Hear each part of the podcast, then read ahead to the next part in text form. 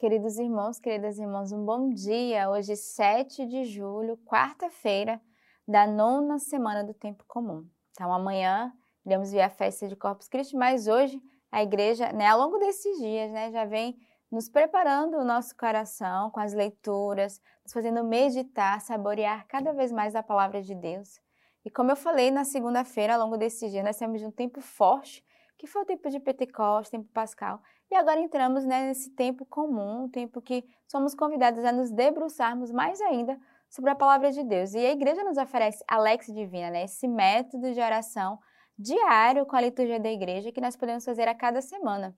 Eu quero também fazer um convite a você que está nos acompanhando, né, de deixar nos comentários do nosso vídeo a sua ação de graça daquilo que a palavra de Deus tem feito, o efeito né, no seu coração, tem lançado a semente nos corações.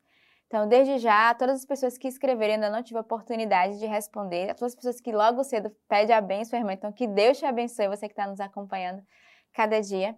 E eu deixo também esse convite para que você possa escrever lá nos comentários do vídeo, né, o que, que a palavra de Deus tem feito, esse, esse processo na vossa alma, diariamente, aquilo que a igreja nos oferece. A primeira leitura de hoje está no livro de Tobias.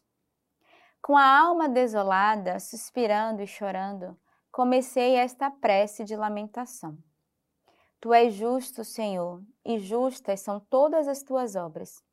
Todos os teus caminhos são graça e verdade, e tu és o juiz do universo. E agora, Senhor, lembra-te de mim. Olha para mim, não me castigues por meus pecados, nem por minhas inadvertências, nem pelas de meus pais pois pecamos em tua presença e desobedecemos aos teus mandamentos, e nos entregastes ao saque, ao cativeiro e à morte, ao escárnio, à zombaria e ao vitúpero de todos os povos entre os quais nos dispersastes. E agora todas as tuas sentenças são verdadeiras. Quando me tratas segundo minhas faltas e a de meus pais, pois não obedecemos as tuas ordens nem caminhamos na verdade diante de ti. E agora, trata-me como te aprover. Digna-te retirar minha vida, para que eu desapareça da face da terra e de novo me torne pó, pois para mim mais vale morrer que viver.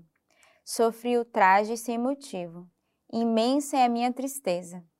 Manda, Senhor, que eu seja libertado desta aflição Deixa-me partir para a morada eterna. Não afastes teu rosto de mim, Senhor, pois é melhor morrer do que passar a vida aguentando um mal inexorável, e não quero mais ouvir injúrias contra mim. Naquele mesmo dia aconteceu que Sara, filha de Raquel, habitante de Ecbatana, na Média, teve também de ouvir insultos de uma serva de seu pai. Ela fora dada sete vezes em casamento e Asmodeu, o pior dos demônios, matara seu marido um após o outro, antes que se tivessem unido a ela como esposos. A serva lhe dizia: És tu que matas teu marido? Já fostes dada a sete homens e não fostes feliz sequer uma vez? Queres castigar-nos por terem morrido teus maridos? Vai procurá-los, que nunca se veja de ti filho nem filha. Naquele dia, a alma de Sara se encheu de tristeza. Ela se pôs a chorar e subiu ao quarto de seu pai, com a inquietação de se enforcar. Mas refletindo, pensou: Talvez isto sirva para que injure meu pai e lhe digam: Tinhas uma filha única, amada, e ela se enforcou porque se sentia infeliz. Não posso consentir que meu pai, em sua velhice, desça acabrunhado à mansão dos mortos. É melhor que, em vez de enforcar-me, suplique ao Senhor que me envie a morte, para não ter de ouvir injúrias durante a minha vida. Naquele momento, estendendo a mão para a janela, orou assim: Bendito sejas tu, Deus de misericórdia. Bendito sejas teu nome pelos séculos, e que todas as tuas obras te bendigam para sempre. Naquele instante, na glória de Deus, foi ouvida a oração de ambos, e foi enviado Rafael para curar os dois. Então, é uma leitura forte e muito atual. Primeiro, a gente vê aqui a alma desolada né, dele que começa a fazer essa prece. E a primeira coisa que Tobias vai reconhecer, né, que o pai aqui vai reconhecer, ele vai dizer: Tu és justo, Senhor, e justas são as tuas obras. Todos os teus caminhos são graça e verdade, e tu és o juiz do universo. Então, a primeira coisa que ele vai dizer é: Senhor, eu sei que eu estou é, sofrendo por aquilo, né, que eu, que eu pequei, porque ele vai falar, né? Lembra-te de mim, olha, olha para mim, não me castigue pelos meus pecados nem pela minha inadvertência. Ele sabe que havia uma vida de pecado e por isso ele estava teoricamente pagando, né, por aquilo, pelos seus pecados e pelas suas faltas. Mas eles vão fazer uma súplica, Senhor, olha para mim, tem piedade, tem compaixão. Ele vai fazer toda uma leitura daquilo que foi falha dele e daquilo que ele deseja recomeçar. Ao mesmo tempo, há um grito de dizer: Eu não quero, Senhor, mais padecer sobre isso. Então é melhor tirar minha vida, leva-me, do que ficar né, padecendo ali no Sheol, sofrendo injúrias, insultos. Ao mesmo tempo que há um desejo de não viver, ele, ele tem um grito no seu coração. Logo depois a gente vê a sua filha, né, que vai, é, Sara, que também vai se lamentar, né, diante daquilo que ela viveu. Ela teve sete maridos, não permaneceu com nenhum. E aqui a gente vê o grito, né, do coração dessa mulher, que também se, se, se subjuga infeliz. E aqui algo que traz nessa leitura hoje, algo muito atual, que mesmo no Antigo Testamento já havia o grito do suicídio. Aqui ela vai pensar se não é melhor ela se matar, né? ela se enforcar, mas ao mesmo tempo ela vai pensar tanto no jugo que vai cair sobre ela, como também sobre o próprio pai. Então a gente vê o dilema da alma que quer sair do grito da angústia, e a primeira coisa né, que vem ao coração é: vou tirar minha vida. Né? Eu quero sair dessa, dessa tristeza, dessa solidão. Ela estava infeliz com a sua vida, e hoje, no nosso mundo atual, Quantas pessoas têm vivido esse grito e esse dilema? Mas o que salvou ela do suicídio, né? O que salvou ela de se enforcar e a curou né, da sua grande ferida, da sua alma, do seu coração? Foi ter caído de joelhos diante do Senhor e ter suplicado. Porque no momento em que ela estava no seu maior desespero, no versículo 11 vai dizer: estendendo as mãos para a janela, orou assim: Bendito seja tu, Deus de misericórdia então ela reconheceu a misericórdia de Deus, estendeu a mão e o Senhor enviou o anjo Rafael para curar não só ela, mas também o pai. Então pensamos hoje, neste dia, um coração de intercessão por todas as pessoas que vivem esses dilemas, esses gritos no coração hoje, com desejo de tirarem a própria vida. Que o Senhor envie anjos né, a, a essas pessoas que ajudem ela a reconhecer que a nossa vida não nos pertence.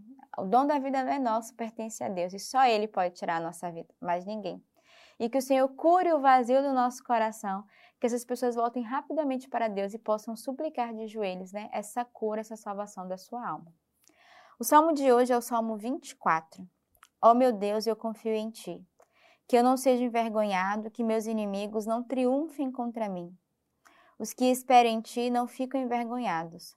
Ficam envergonhados os que traem sem motivo. Mostra-me teus caminhos, Senhor, ensina-me tuas veredas. Guia-me com tua verdade, ensina-me, pois tu és o meu Deus Salvador. Recorda a tua compaixão, ó Senhor, e o teu amor que existem desde sempre. Lembra-te de mim, conforme o teu amor, por causa da tua bondade, Senhor. O Senhor é bondade e retidão e aponta o caminho aos pecadores.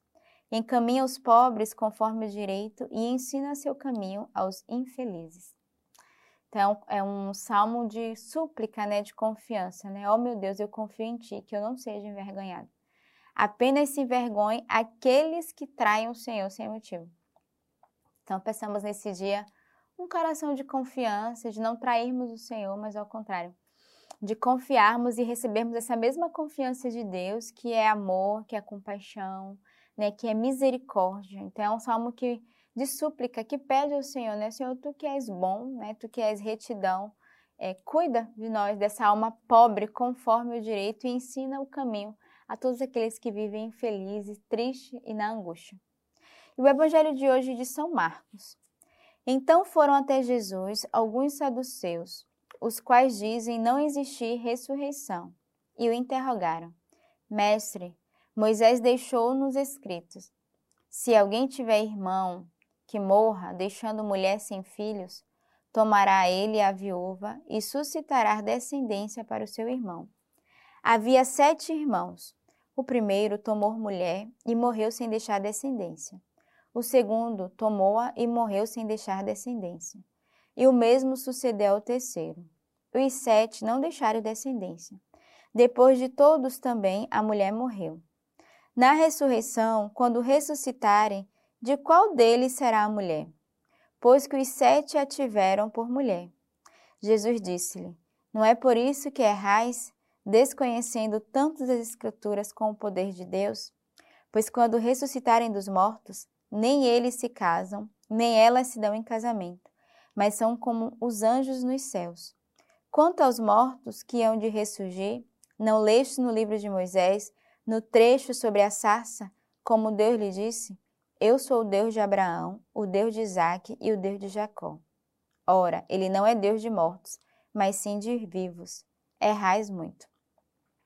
Então, o Evangelho para é, ajudarmos os nossos outros irmãos de outras denominações, né, que acreditam na ressurreição, quer dizer, que não acreditam na ressurreição, desculpa, então, esse evangelho de hoje é para justamente o Senhor vai nos lembrar que quando chegarmos na, na morada dos anjos, né, na celeste Jerusalém, nós viveremos verdadeiramente como irmãos, né? Não, lá não terá esposo, esposa, não terá é, filhos, filhas, seremos todos ressuscitados no Senhor e com certeza viveremos a, a grande graça do que é sermos todos irmãos, e aqui a palavra dizer seremos todos anjos.